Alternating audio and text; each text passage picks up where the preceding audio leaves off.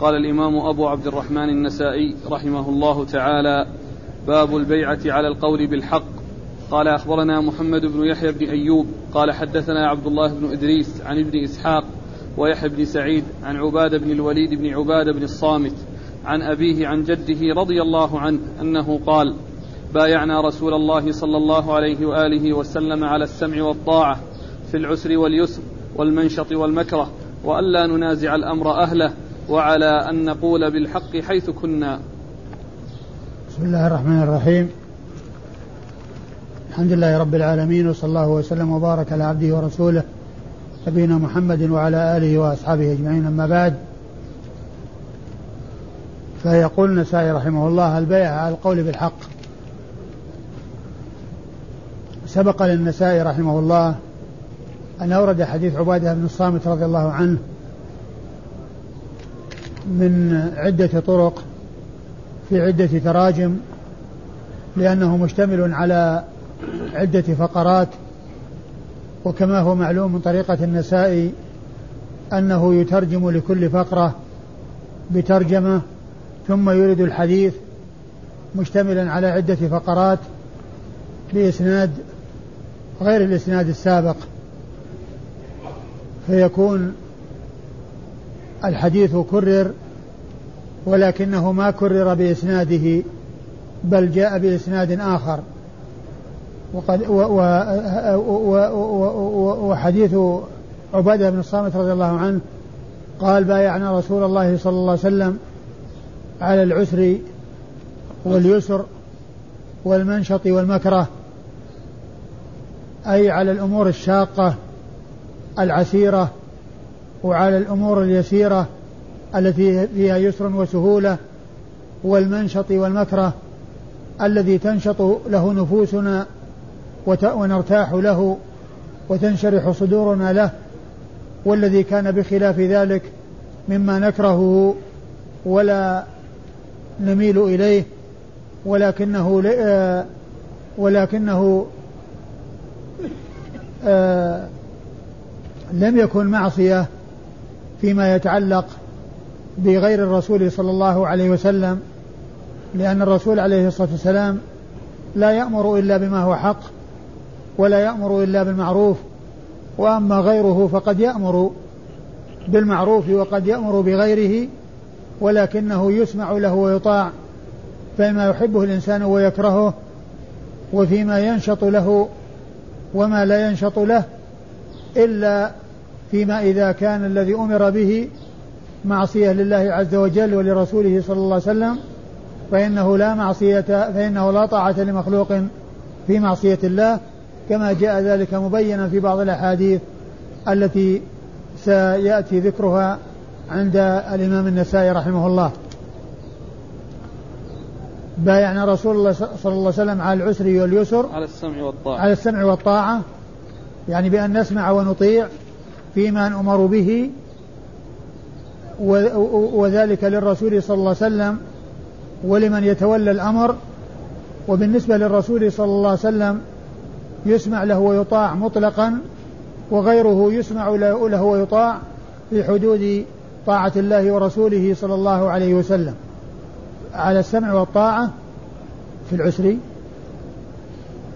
في العسر واليسر نعم والمنشط والمكره في العسر واليسر والمنشط والمكره و ألا ننازع الأمر وألا ننازع الأمر أهله أي من أعطاه الله عز وجل الأمر وجعل الأمر بيده فإنه لا ينازع ولا تشق العصا ولا يخرج من الجماعة بل يبقى الناس على ما هم عليه من الاجتماع وعدم الافتراق وأن لا ننازع الأمر أهله وأن نقول وعلى أن نقول بالحق حيث كنا. وعلى أن نقول بالحق حيث كنا وهذا هو محل الشاهد للترجمة وهي البيعة على القول بالحق أي أنهم يقولون بالحق على كل حال لا يخافون في الله لومة لائم.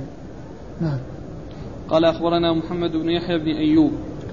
أخبرنا محمد بن يحيى بن أيوب وهو ثقة أخرج حديثه النسائي وابن ماجه. والترمذي. النسائي وابن ماجه والترمذي. الترمذي والنسائي وابن ماجه؟ لا. الترمذي والنسائي. نعم. الترمذي والنسائي. أخرج حديثه الترمذي والنسائي. عن عبد الله بن إدريس. عن عبد الله بن إدريس الأودي وهو ثقة أخرج له أصحاب الكتب الستة. عن ابن إسحاق. عن ابن إسحاق محمد بن إسحاق المدني وهو صدوق يدلس. أخرج حديثه البخاري تعليقا ومسلم وأصحاب السنن الأربعة. ويحيى بن سعيد. ويحيى بن سعيد الأنصاري المدني وهو ثقة أخرج له أصحاب الكتب الستة. عن عبادة بن الوليد بن عبادة. عن عبادة بن الوليد بن عبادة بن الصامت وهو ثقة. عبادة هذا أخرج حديث أصحاب الكتب الستة إلا الترمذي. عن أبيه. عن أبيه الوليد بن عبادة وهو ثقة. أخرج حديث أصحاب الكتب الستة إلا أبا داود. عن جده. عن جده عبادة بن الصامت رضي الله عنه صاحب رسول الله صلى الله عليه وسلم وحديثه أخرجه أصحاب الكتب الستة. قوله وألا ننازع الأمر أهله. يقول الأخ قد قد يستدل به بعض الناس على مفهوم المخالفة. أنهم إن لم يكونوا أهلا لهذا الأمر فينازعون. إذا كان الوالي كما هو معلوم فاسقا فإنه لا يجوز أن ينازع الأمر. وإنما الذي يمكن أن ينازع الأمر أن يكون كافرا. أن يكون كافرا تسلط على الناس فإنه ينازع ولكنه لا يخرج عليه إلا إذا عرف الخارجون عليه بأنهم سيتمكنون من التخلص منه منه والقضاء عليه. أما إذا كان الخارجون عليه لضعفهم وعدم قدرتهم لا يحصل من خروجهم الشيء المقصود بل لا يترتب على خروجهم إلا إفناؤهم ويبقى الكافر في مكانه فليس هذا من الحكمة. والمصلحة في شيء. قال البيعة على القول بالعدل. قال أخبرنيه هارون بن عبد الله. قال حدثنا أبو أسامة. قال حدثني الوليد بن كثير. قال حدثني عبادة بن الصامت. أن أباه الوليد حدثه عن جده عبادة بن الصامت رضي الله عنه أنه قال بايعنا رسول الله صلى الله عليه وآله وسلم على السمع والطاعة في عسرنا ويسرنا ومنشطنا ومكارهنا وعلى أن لا ننازع الأمر أهله. وعلى أن نقول بالعدل أين كنا لا نخاف في الله لومة لائم. ثم ورد النسائي الترجمة يعني آه، آه، على آه، البيع على القول بالعدل. والترجمة اللي قبل على أن نقول بالحق ولا فرق بينهما كلهما بمعنى واحد. لكن لكون هذه الرواية جاء فيها ذكر العدل أتى بالترجمة مطابقة لللفظ الذي جاء في الحديث. وإلا فإن القول بالعدل هو القول بالحق. القول بالعدل هو القول بالحق والقول بالحق هو القول بالعدل. والمتن هو مثل ما تقدم والإسناد. قال أخبرنيه هارون بن عبد الله. أخبرنيه هارون بن عبد الله. هو الحمال البغدادي ثقة أخرج له أصحاب أخرج له مسلم وأصحاب السنة الأربعة. عن أبي أسامة. عن أبي أسامة حماد بن أسامة. وهو ثقة أخرج له أصحاب الكتب الستة. عن الوليد بن كثير. عن الوليد بن كثير وهو صدوق أخرج حديث أصحاب الكتب الستة. عن عبادة بن الوليد عن أبيه عن جده. وقد مر ذكر الثلاثة. قال البيعة على الأثرة قال أخبرنا محمد بن الوليد قال حدثنا محمد قال حدثنا شعبة عن سيار ويحيى بن سعيد أنهما سمعا عبادة بن الوليد يحدث عن أبيه أما سيار فقال عن أبيه وأما يحيى فقال عن أبيه عن جده رضي الله عنه أنه قال بايعنا رسول الله صلى الله عليه وآله وسلم على السمع والطاعة في عسرنا ويسرنا ومنشطنا ومكرهنا وأثرة علينا وألا ننازع الأمر أهله وأن نقوم بالحق حيثما كان لا نخاف في الله لومة لائم. قال شعبة سيار لم يذكر هذا الحرف حيثما كان. وذكره يحيى. قال شعبة إن كنت زدت فيه شيئا فهو عن سيار أو عن يحيى. ثم ورد النسائي هذه الترجمة وهي البيعة, البيعة على الأثرة. الأثرة هي الاستئثار بالأمور التي يرغبها الناس سواء كانت يعني مالا أو مناصب وولايات والاستئثار بها يعني آه، إعطائها لتقديم آه، البعض على البعض بأن تعطى لأحد ولا تعطى لآخر. فذلك الذي لا يعطى يعني أوثر عليه غيره فبويع على الأثرة أي على الصبر على الأثرة. المقصود بالبيعة على الأثرة هي الصبر. يعني إذا أوثر عليه غيره ما يغضب. وينازع الأمر أهله لأنه ما أعطي شيئا من الدنيا أو ما مكن شيئا من الحظوظ النفسية لأنه قدم غيره عليه وفضل غيره عليه فيغضب ويخرج منه أمور آه، لا تحمد عقباها بسبب عدم تحقيق رغبته. أي إنه يصبر ولو أوثر عليه. ولو حصل كون غيره يقدم عليه يصبر هذا هو المقصود بالبيع البيعة على الأثرة.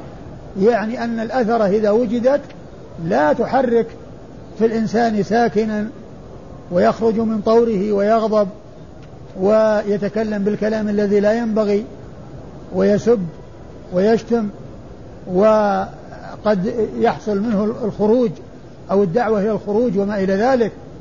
كل ذلك يدخل تحت قوله وعلى وعلى أثرة علينا يعني أن نصبر على إذا أوثر علينا غيرنا وقدم غيرنا علينا. إذا قدم غيرنا علينا نصبر. هذا هو المقصود بالبيعة على الأثرة. والأثرة هي الاستئثار بالمال. والرسول صلى الله عليه وسلم قال للأنصار أنكم ستجدون بعدي أثرة. يعني يعني كون غيركم يقدم عليكم ويؤثر غيركم عليكم. نعم. أورد في حديث عبادة. أورد حديث عبادة بن الصامت وهو مثل ما تقدم وفيه ذكر الأثرة يعني وعلى أثرة علينا. يعني إذا أوثر علينا غيرنا فإننا بويعنا على أن نصبر وألا نغضب وألا يحصل منا أمور لا تسوغ فيها تفريق الكلمة وتشتيت الشمل وما إلى ذلك من الأمور التي لا تصلح ولا تنبغي. نعم. قال أخبرنا محمد بن الوليد. أخبرنا محمد بن الوليد وهو ثقة أخرج أصحاب الكتب الستة. البخاري ومسلم والنسائي بن ماجه. البخاري ومسلم والنسائي بن ماجه. عن محمد. عن محمد بن جعفر الملقب غندر. وهو ثقة أخرج له أصحاب الكتب الستة. عن شعبة. عن شعبة بن الحجاج الواسطي ثم البصري. وهو ثقة وصف بأنه أمير المؤمنين في الحديث وحديثه أخرجه أصحاب الكتب الستة. عن سيار ويحيى. عن سيار ويحيى. سيار هو أبو الحكم العنزي وهو ثقة أخرج له أصحاب الكتب الستة. ويحيى هو بن سعيد الأنصاري وهو ثقة أخرج له أصحاب الكتب الستة. عن عبادة بن الوليد. عن عبادة بن الوليد عن أبيه عند على رواية سيار وعلى رواية يحيى عن أبيه عن جده. أي أنه عن طريق آه، سيار ليس متصلا لأنه مرسل وعلى آه، وعلى رواية يحيى فإنه متصل عن عبادة بن الوليد عن أبيه عن جده. ثم قال النسائي بعد ذلك هذا الحرف وهو قوله آه آه آه حيثما كان. حيثما كان نقول بالعدل حيثما كان نقول بالعدل أو بالحق, بالحق. أن نقول بالحق حيثما كان كلمة حيثما كان هذه زادها سيار. هذه زادها سيار. نعم. هذه قال شعبة سيار لم يذكر لا. سيار لم يذكر هذا الحرف وذكره يحيى. نعم هذه الجملة وهي كلمة آه، حيثما كان هذه ما ذكرها سيار ولكن ذكرها يحيى. ثم قال إن كنت زدت شيئا فهو عن يحيى أو عن سيار. يعني أن الحديث هو ساقه على أساس أنه عنهما جميعا. ثم ذكر كلمة يعرف أنها ليست لسيار ولكنها ليحيى. ثم قال إن كنت زدت شيئا يعني في رواية أحدهما على الآخر وليست متفقا عليها بينهما فهي إما عن هذا وإما عن هذا.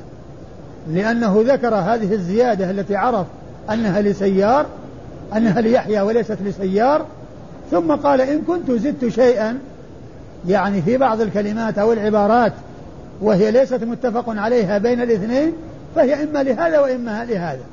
إما لهذا وإما لهذا ولكنه ما ضبط من هو صاحب الزيادة ولكن هو دائر بينهما الزيادة هي إما من هذا وإما من هذا والمقصود بالزيادة التي هي غير متفق عليها عند الاثنين اللذين هما سيار ويحيى نعم. البيع كل واحد بعينه يذهب إلى الوالي ولا تكثر رؤساء القبائل؟ لا يلزم في بيعة الإمام أن كل واحد يأتي ويضع يده في يد الإمام. بل إذا بايع أهل الحل والعقد فغيرهم تبع لهم. والرسول صلى الله عليه وسلم كان يبايع الرجال يعني ما كان يبايعهم على يعني يعني مثل ما يبايع الإمام على أنهم يسمعون له ويطيعون وإنما يبايعهم على أمور يبايعهم على أمور يعني يأخذون بها وكذلك أيضا غيره ممن يلي الأمر من بعده ومن يكون ذا ولاية يبايع على هذه الأمور التي هي السمع والطاعة وفي العسر واليسر والمنشط والمكره والأثرة وليست هذه خاصة في مبايعة الرسول صلى الله عليه وسلم وأن الأثرة إنما هي خاصة أو الصبر على الأثرة في من كان بايعه الرسول صلى الله عليه وسلم وأما من بايع إماما ثم آثر غيره عليه فإنه يغضب ولا يصبر لا بل هو مطلوب مطلوب من من الجميع. وقد كان الصحابة يأتون للنبي صلى الله عليه وسلم ويبايعونه على أمور معينة يعني منها ما يعينها لهم ومنها يعني آه، ما هو آه، عام كالبيع آه، كالبيعة على السمع والطاعة. لكن بيعة الأئمة والولاة لا تتطلب أن كل واحد يأتي ويضع يده بيد الإمام. لأن أبا بكر الصديق رضي الله عنه بايعه أهل السقيفة والباقون تبع له. ما كل أهل الأقطار يأتون وكل يضع يده بيد, بيد أبي بكر ولا يكون مبايعا إلا إذا وضع يده بيد أبي بكر لا. بل آه البيعة للإمام تحصل باتفاق الحل والعقد والباقون تبع لهم. قال أخبرنا قتيبة قال حدثنا يعقوب عن أبي حازم عن أبي صالح عن أبي هريرة رضي الله عنه أن رسول الله صلى الله عليه وآله وسلم قال عليك بالطاعة في منشطك ومكرهك وعسرك ويسرك وأثرة عليك. ثم ورد النسائي حديث أبي هريرة عن النبي عليه الصلاة والسلام قال عليك بالسمع عليك بالطاعة, بالطاعة في عسرك ويسرك. في منشطك ومكرهك. في منشطك ومكرهك. وعسرك وعسرك ويسرك. وأثرة عليك. هو مثل ما جاء في حديث عبادة. آه، الطاعة لولاة الأمور في المنشط والمكره والعسر واليسر والأثرة. والأثرة. ومن المعلوم أن هذا الذي ذكره الرسول صلى الله عليه وسلم بالنسبة للأثرة أن هذا إنما يكون من غيره ويكون ممن يأتي بعده. وليس ذلك خاصا وليس ذلك بالنسبة للرسول صلى الله عليه وسلم. ثم أيضا الرسول عليه الصلاة والسلام قد يعطي بعض الناس يتألفهم ولا يعطي أناسا آه، لما يعلمه عندهم من الإيمان كما حصل من الأنصار. يوم حنين قسم الغنائم على أناس يعني حديث عهد بالإسلام وترك الذين قد تمكن الإيمان من قلوبهم مثل الأنصار. ولما بلغ النبي صلى الله عليه وسلم أن الأنصار وجدوا في نفوسهم حيث لم يعطوا كما أعطي الناس وأثر عليهم غيرهم تكلموا. وقال وبلغ حديثهم الرسول صلى الله عليه وسلم. ما قالوا الرسول؟ ولكنهم تحدثوا فيما بينهم وبلغ الرسول صلى الله عليه وسلم. فجمعهم في مكان وأعطاهم من الكلام الجميل الحسن الذي فرحوا به وسرهم وكان خيرا لهم من المال. قال عليه الصلاة والسلام آه يعني أنه أعطاهم أعطى أولئك ليتألفهم وقال إنه تركهم على ما عندهم من الإيمان. ثم قال آه آه لو سلك الأنصار واديا أو شعبا لسلكت وادي الأنصار وشعب وشعبها ولولا وقال أيضا آآ آآ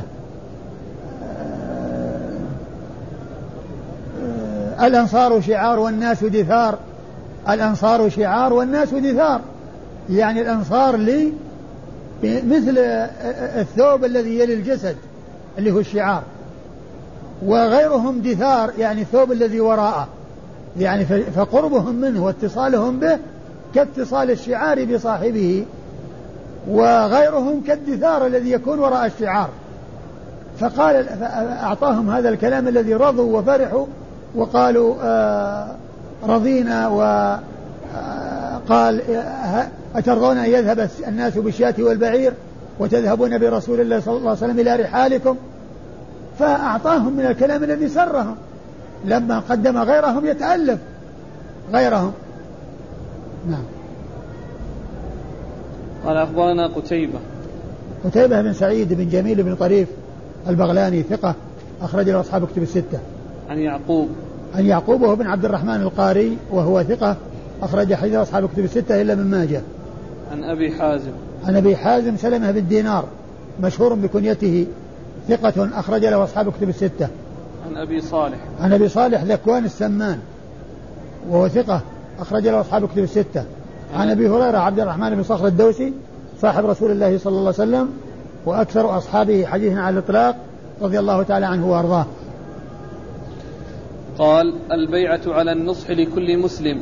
قال أخبرنا محمد بن عبد الله بن يزيد. قال حدثنا سفيان عن زياد بن علاقة عن جرير رضي الله عنه أنه قال بايعت رسول الله صلى الله عليه وآله وسلم على النصح لكل مسلم. ثم ورد النسائي الترجمة البيعة على النصح لكل مسلم؟ وأورد حديث جرير بن عبد الله البجلي رضي الله عنه أن النبي عليه الصلاة أن, أن جريرا قال بايعت رسول الله صلى الله عليه وسلم على النصح لكل مسلم. على أن ينصح لكل مسلم. يبذل النصيحة له. ويبذل النصح له. و آه وكان جرير رضي الله عنه وأرضاه. وقد بايع النبي صلى الله عليه وسلم هذه البيعة إذا اشترى شيئا من إنسان قال له إنما أخذنا منك أحب إلينا مما أعطيناك. يعني حتى إذا كان في نفس الشيء يعني يترك البيعة. وهذا من نصحه ومن ومن ومن تحقيق بيعته للنبي صلى الله عليه وسلم. كان إذا اشترى سلعة من إنسان أو بايع إنسانا في أمر من الأمور قال له اعلم بأن ما أخذنا منك أحب إلينا مما أعطيناك. يعني هذا الذي أخذناه منك أحب إلينا مما أعطيناك. يعني فاختر إن شئت أن تبقي البيعة أبقها وإن شئت أن تترك البيع ويبقى يعني آه، آه، آه، تبقى سلعتك عندك ويبقى ما عندي لي فأنت بالخيار. وهذا من من من من تمام نصحه لكل مسلم ومن تنفيذ ما بايع عليه الرسول الكريم صلوات الله وسلامه وبركاته عليه. وهذا يدلنا على ما كان عليه أصحاب الرسول صلى الله عليه وسلم من الاستسلام والانقياد لما جاء عن الله ورسوله صلى الله عليه وسلم وأنهم آه، آه، ينفذون ما يأمرهم به النبي الكريم عليه الصلاة والسلام ويستسلمون وينقادون لما يبلغهم عن رسول الله صلى الله عليه وسلم من الحق والهدى. نعم. قال أخبرنا محمد بن عبد الله بن يزيد. وقد جاء آه، ما يدل على النصح لكل مسلم في حديث تميم ابن أوس الداري الذي فيه أن قال الدين النصيحة قالوا لمن يا رسول الله؟ قال لله ولكتابه ولرسوله ولأئمة المسلمين وعامتهم. فقال أئمة المسلمين وعامتهم النصح لكل مسلم راعيا أو مرعيا واليا أو موليا عليه. نعم. قال أخبرنا محمد بن عبد الله بن يزيد. أخبرنا محمد بن عبد الله بن يزيد المقري المكي وهو ثقة أخرج حديثه النسائي وابن ماجه. عن سفيان. عن سفيان بن عيينة المكي ثقة أخرج له أصحاب كتب الستة. عن زياد بن علاقة. عن زياد بن علاقة وهو ثقة أخرج له أصحاب كتب الستة. عن جرير. عن جرير بن عبد الله البجلي صاحب رسول الله صلى الله عليه وسلم وحديثه أخرجه أصحاب كتب الستة. وهذا الإسناد من رباعيات النساء التي هي أعلى ما يكون عند النساء إذ بين النبي صلى الله عليه وسلم بين النساء وبين النبي عليه الصلاة والسلام أربعة أشخاص. هم آه، قتيبة. نعم. ولا محمد بن عبد الله بن محمد بن عبد الله بن نمير آه، بن يزيد المقري. و آه، سفيان بن عيينة. وسفيان بن عيينة وزياد بن علاقة. وزياد بن علاقة وجرير بن عبد الله. حتى التي الذي قبل كذلك. اللي هو؟ لا لا. ذاك خمس. نعم. قال أخبرنا يعقوب بن إبراهيم. قال حدثنا ابن علية عن يونس عن عمرو بن سعيد عن أبي زرع بن عمرو بن جرير عن جرير رضي الله عنه أنه قال بايعت النبي صلى الله عليه وآله وسلم على السمع والطاعة وأن أنصح لكل مسلم. ثم ورد النسائي حديث جرير من طريق أخرى وهو مثل ما تقدم بايع على السمع والطاعة وعلى النصح لكل مسلم. نعم. قال أخبرنا يعقوب بن إبراهيم. يعقوب بن إبراهيم الدورقي ثقة أخرج له أصحاب الكتب الستة بل هو شيخ لأصحاب الكتب الستة. ومثله محمد بن بشار ومحمد المثنى ابن المثنى.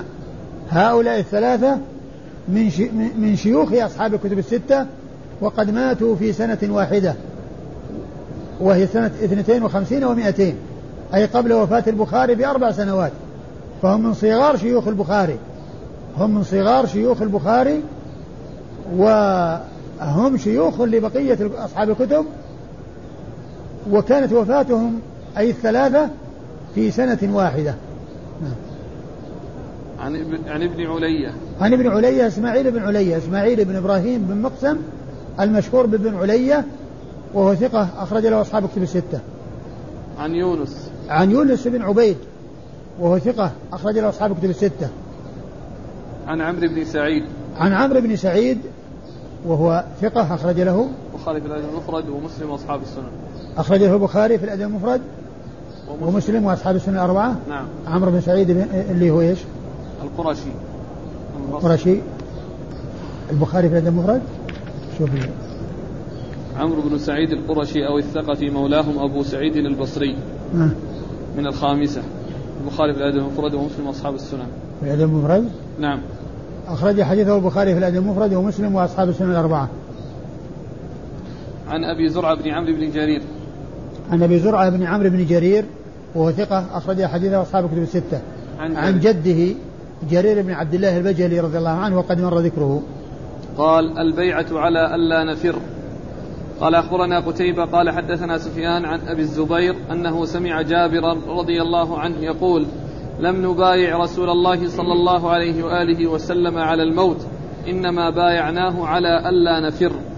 ثم أورد النسائي هذا الترجمة وهي البيعة على ألا نفر. البيعة على عدم الفرار يعني من المعركة عند التقاء الجيوش في سبيل الله عز وجل مع الكفار. لا يفرون.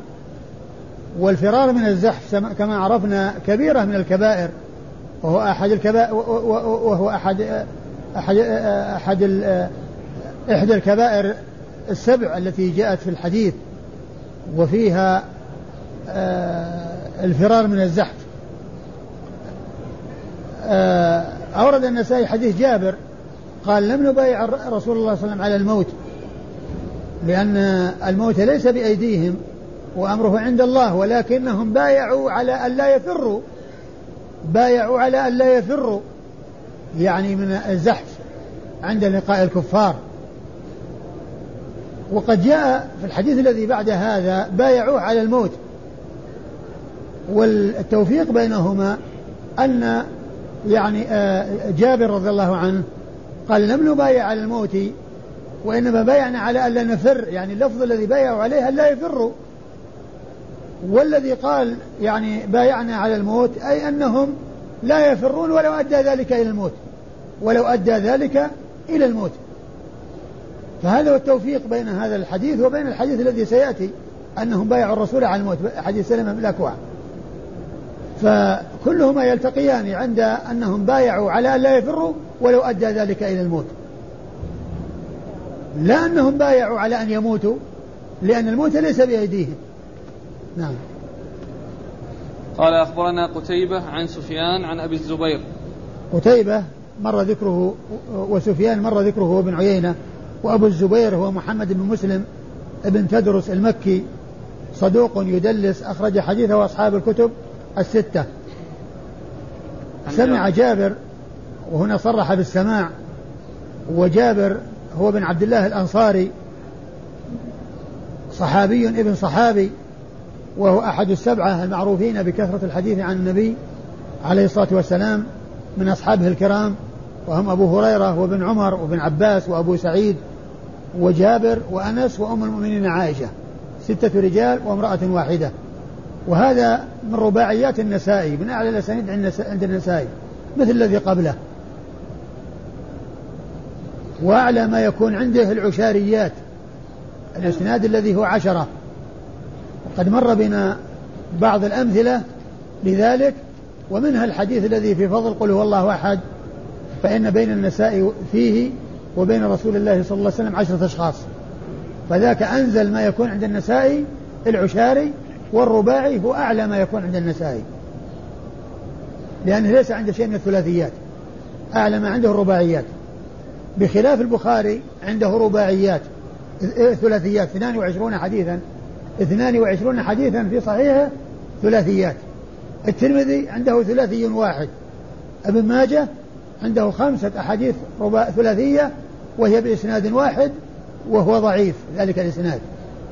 وأما مسلم والنسائي وأبو داود فهؤلاء أعلى ما عندهم الرباعيات. والذي معنا في هذا الإسناد والذي قبله هو من أعلى الأسانيد عند عند النسائي. قال البيعة على الموت.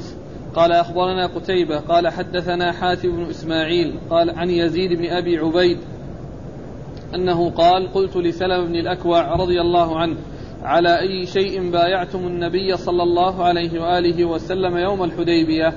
قال على الموت. ثم قال ثم ورد النسائي آه، البيعة على الموت. والمقصود منها كما عرفنا ال ال ال عدم الفرار ولو أدى ذلك إلى الموت. وليس معنى ذلك أنهم بايعوا على أن يموتوا لأن الموت ليس بأيديهم وإنما الذي بأيديهم أن لا يفروا ولو أدى ذلك إلى الموت. وهذا هو التوفيق بينه وبين الحديث الذي قبله. يعني آه الذي قال على الموت أي أن لا يفروا ولو أدى ذلك إلى الموت. وهذا لم يبايعوا على الموت ولكن أد بايعوا على أن لا يفروا ولو كان أدى الفرار إلى الموت. نعم.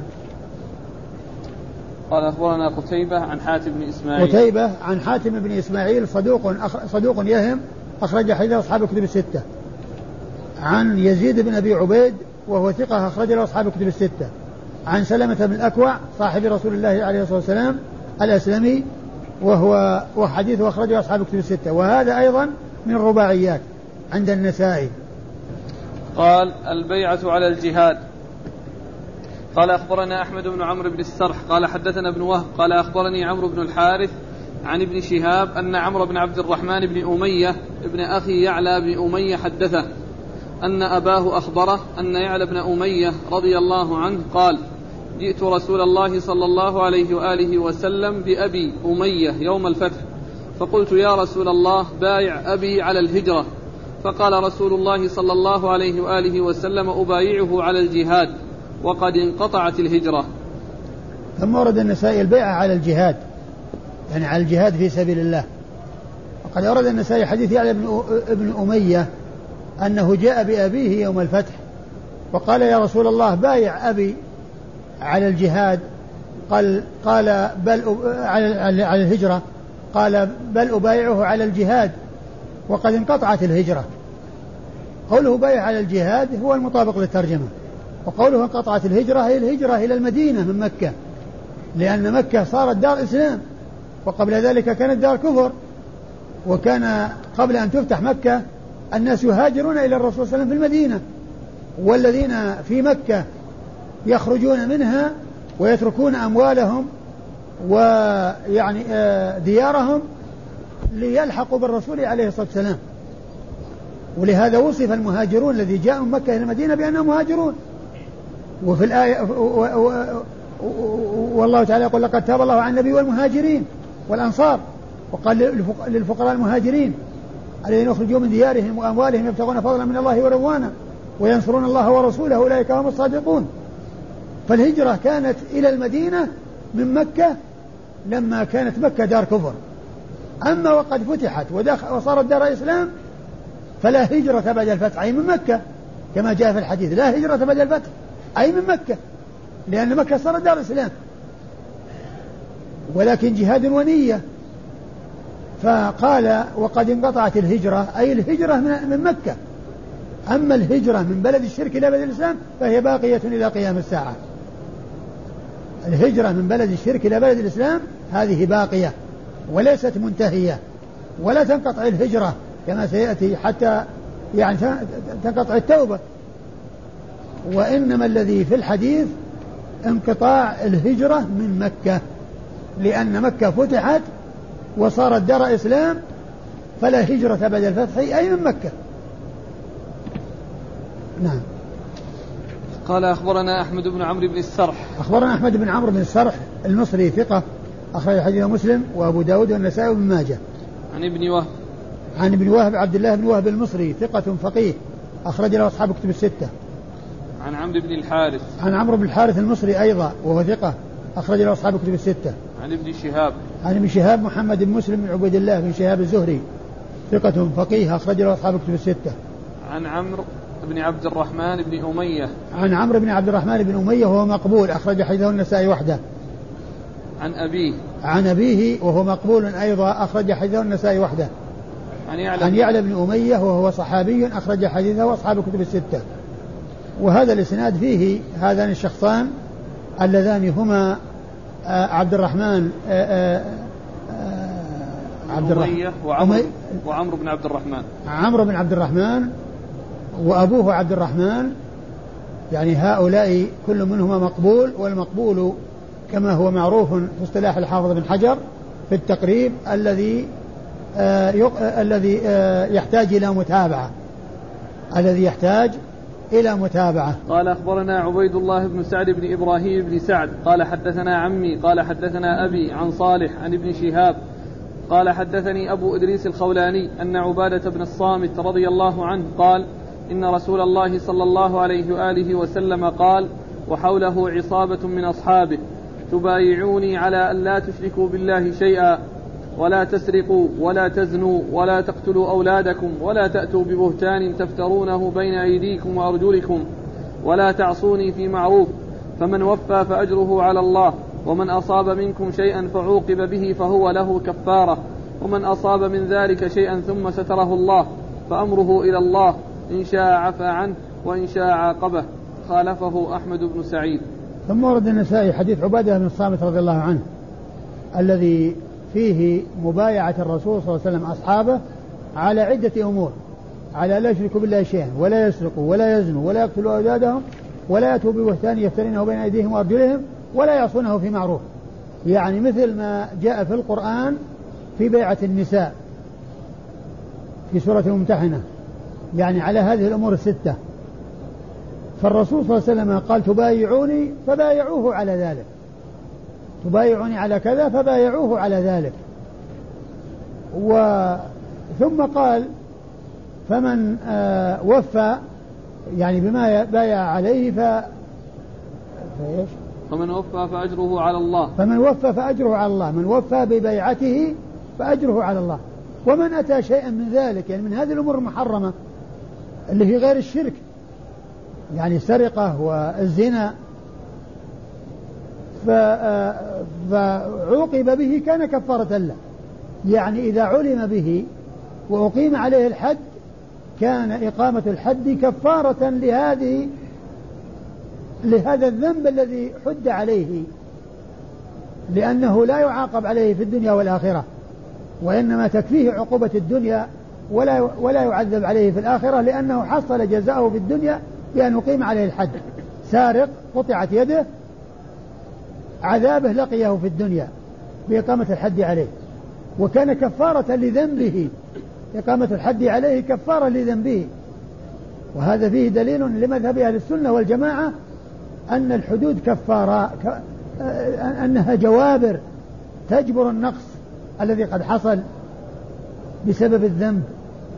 وهي أيضا زواجر. هي جوابر زواجر مع بعض. ليس كما يقول بعض المبتدعة كالخوارج اللي يقولون إنها زواجر فقط وليست جوابر بل هي عند أهل السنة جوابر وزواجر. والدليل على أنها جوابر هذا الحديث لأن قال من أتى شيئا من هذه من من هذه شيئا من منها أي من هذه الأمور فعوقب به أو عوقب عليه كان كفارة له. يعني عقوبة كفارة له. يعني كانه ما أذنب. لأنه حصل جزاءه في الدنيا. ومن ستره الله. حصل منه الزنا حصل منه السرقة ولكن الله تعالى ستره. ولم يعثر عليه. ولم يعلم به فيعاقب ويقام عليه الحد فإن أمره إلى الله عز وجل. إن شاء عفى عنه وإن شاء عذبه. أمره إلى الله عز وجل. إن شاء عفى عنه وإن شاء عذبه. وهذا في غير الشرك. أما الشرك فإنه لا يدخل تحت المشيئة بل صاحبه مخلد في النار. إن الله لا يغفر أن يشرك به ويغفر ما دون ذلك لمن يشاء. قال أخبرنا عبيد الله بن سعد بن إبراهيم بن سعد. عبيد الله آه، المتن أول؟ قال بيع قال رسول الله وحوله عصابة من أصحابه.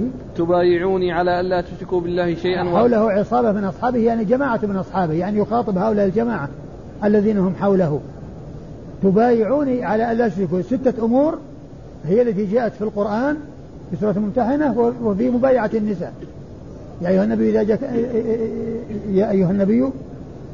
إذا جاءك المؤمنات يبايعنك إذا جاءك المؤمنات يبايعنك على لا يشركن بالله شيئا ولا يسرقن ولا يزنين ولا يقتلن أولادهن. ولا يأتين ببهتان يفتنه بين أيديهن وأرجلهن ولا يعصينك بمعروف فبايعهن واستغفر لهن الله إن الله غفور رحيم. هذه الستة هي التي الرسول قال للرجال تبايعوني على كذا وكذا وكذا إلى آخره. فبايعوه على ذلك. ثم قال على على أشركوا بالله شيئا؟ إيش؟ على الا تشركوا بالله شيئا ولا تسرقوا ولا تزنوا ولا تقتلوا أولادكم. ولا, ولا تقتلوا أولادكم وكانوا يقتلون أولادهم خشية الإملاق. ويقتلون النساء خشية العار. نعم. ولا تأتوا ببهتان تفترونه بين أيديكم وأرجلكم. ولا تأتوا ببهتان هو الكذب. تفترونه بين أيديكم وأرجلكم. قيل في معناه أنه في قلوبكم.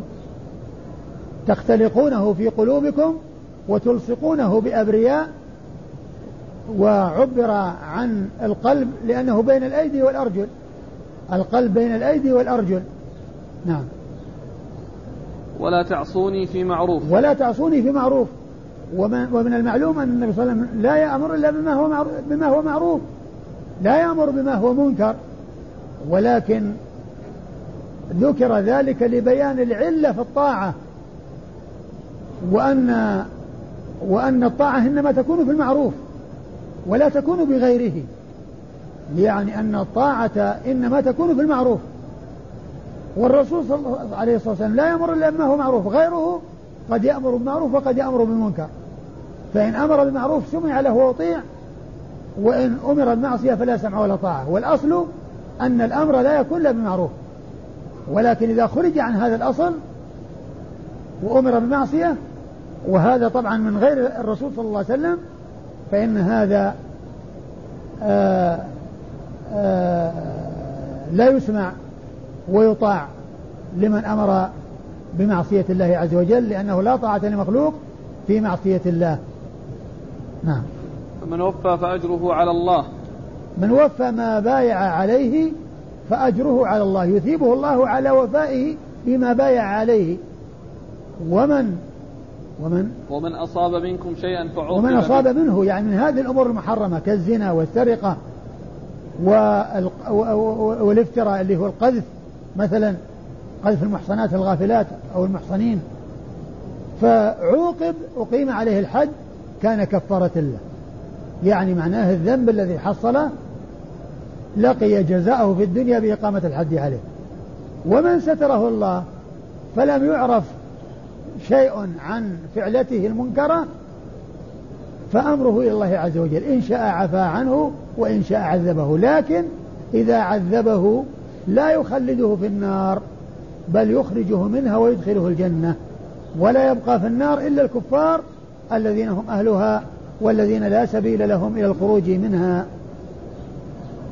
والحديث كما قلت فيه دليل لمذهب أهل السنة على أن الحدود كفارات وأنها جوابر وهي أيضا زواجر.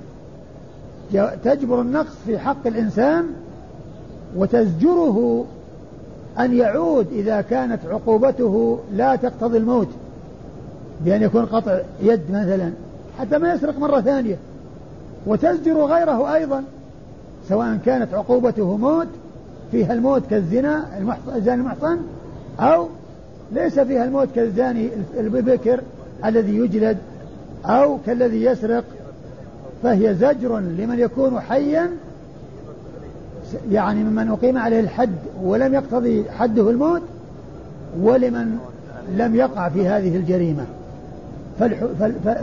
فالحدود عند أهل السنة جوابر وزواجر وعند الخوارج والمعتزلة هي زواجر فقط وليست جوابر. مناسبة الحديث للترجمة.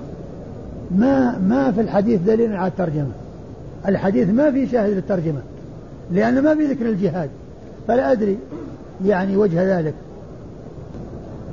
نعم؟ نعم؟ يمكن يمكن يمكن أن يدخل في هذا العموم يعني إذا أمر بالجهاد إذا أمر بالجهاد فهو معروف. إذا أمر بالجهاد فهو معروف. يمكن أن يدخل تحت هذه الجملة. نعم. قال أخبرنا عبيد الله بن سعد بن إبراهيم بن سعد. عبيد الله بن سعد بن إبراهيم بن سعد هو ثقة أخرج حديث البخاري وأبو داود والترمذي والنسائي. عن عمه. عن عمه يعقوب يعقوب بن آه بن إبراهيم. يعقوب بن إبراهيم هو عبيد الله بن سعد بن نعم. يعقوب بن إبراهيم بن سعد بن سعد وهو ثقة أخرج له أصحاب كتب الستة. عن أبيه آه إبراهيم بن سعد وهو ثقة أخرج له أصحاب كتب الستة عن صالح نعم وهو بن كيسان ثقة أخرج له أصحاب كتب الستة عن ابن شهاب عن أبي إدريس عن أبي شهاب وقد مر ذكره عن ابي إدريس الخولاني واسمه عائذ الله وقد ولد في حياة النبي صلى الله عليه وسلم وهو محدث فقيه أخرج حديثه أصحاب الكتب الستة. عن عبادة. عن عبادة بن الصامت وقد مر ذكره.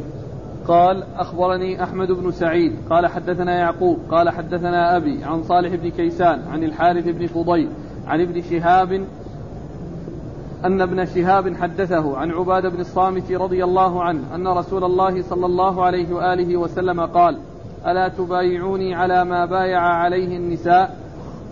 ألا تشركوا بالله شيئا ولا تسرقوا ولا تزنوا ولا تقتلوا أولادكم ولا تأتوا ببهتان تفترونه بين أيديكم وأرجلكم ولا تعصوني في معروف قلنا بلى يا رسول الله فبايعناه على ذلك فقال رسول الله صلى الله عليه وآله وسلم فمن أصاب بعد ذلك شيئا فنالته عقوبة فهو كفارة ومن لم تنله عقوبة فأمره إلى الله إن شاء غفر له وإن شاء عاقبه ثم ورد حديث عبادة بن الصامت من طريق أخرى وقد ذكر في قبل ذلك قال خالفه عمرو بن سعيد.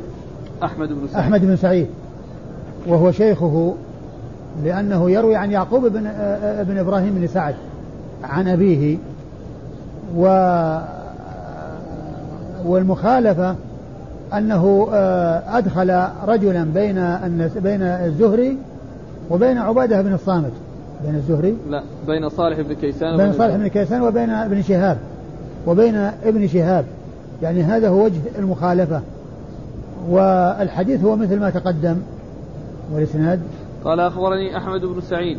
أحمد بن سعيد وهو ثقة أخرج حديثه. أصحاب الكتب إلا ابن ماجه. أخرج حديث أصحاب الكتب الستة إلا ابن ماجه. عن يعقوب عن أبي عن يعقوب. عن يعقوب هو بن إبراهيم بن سعد الذي مر.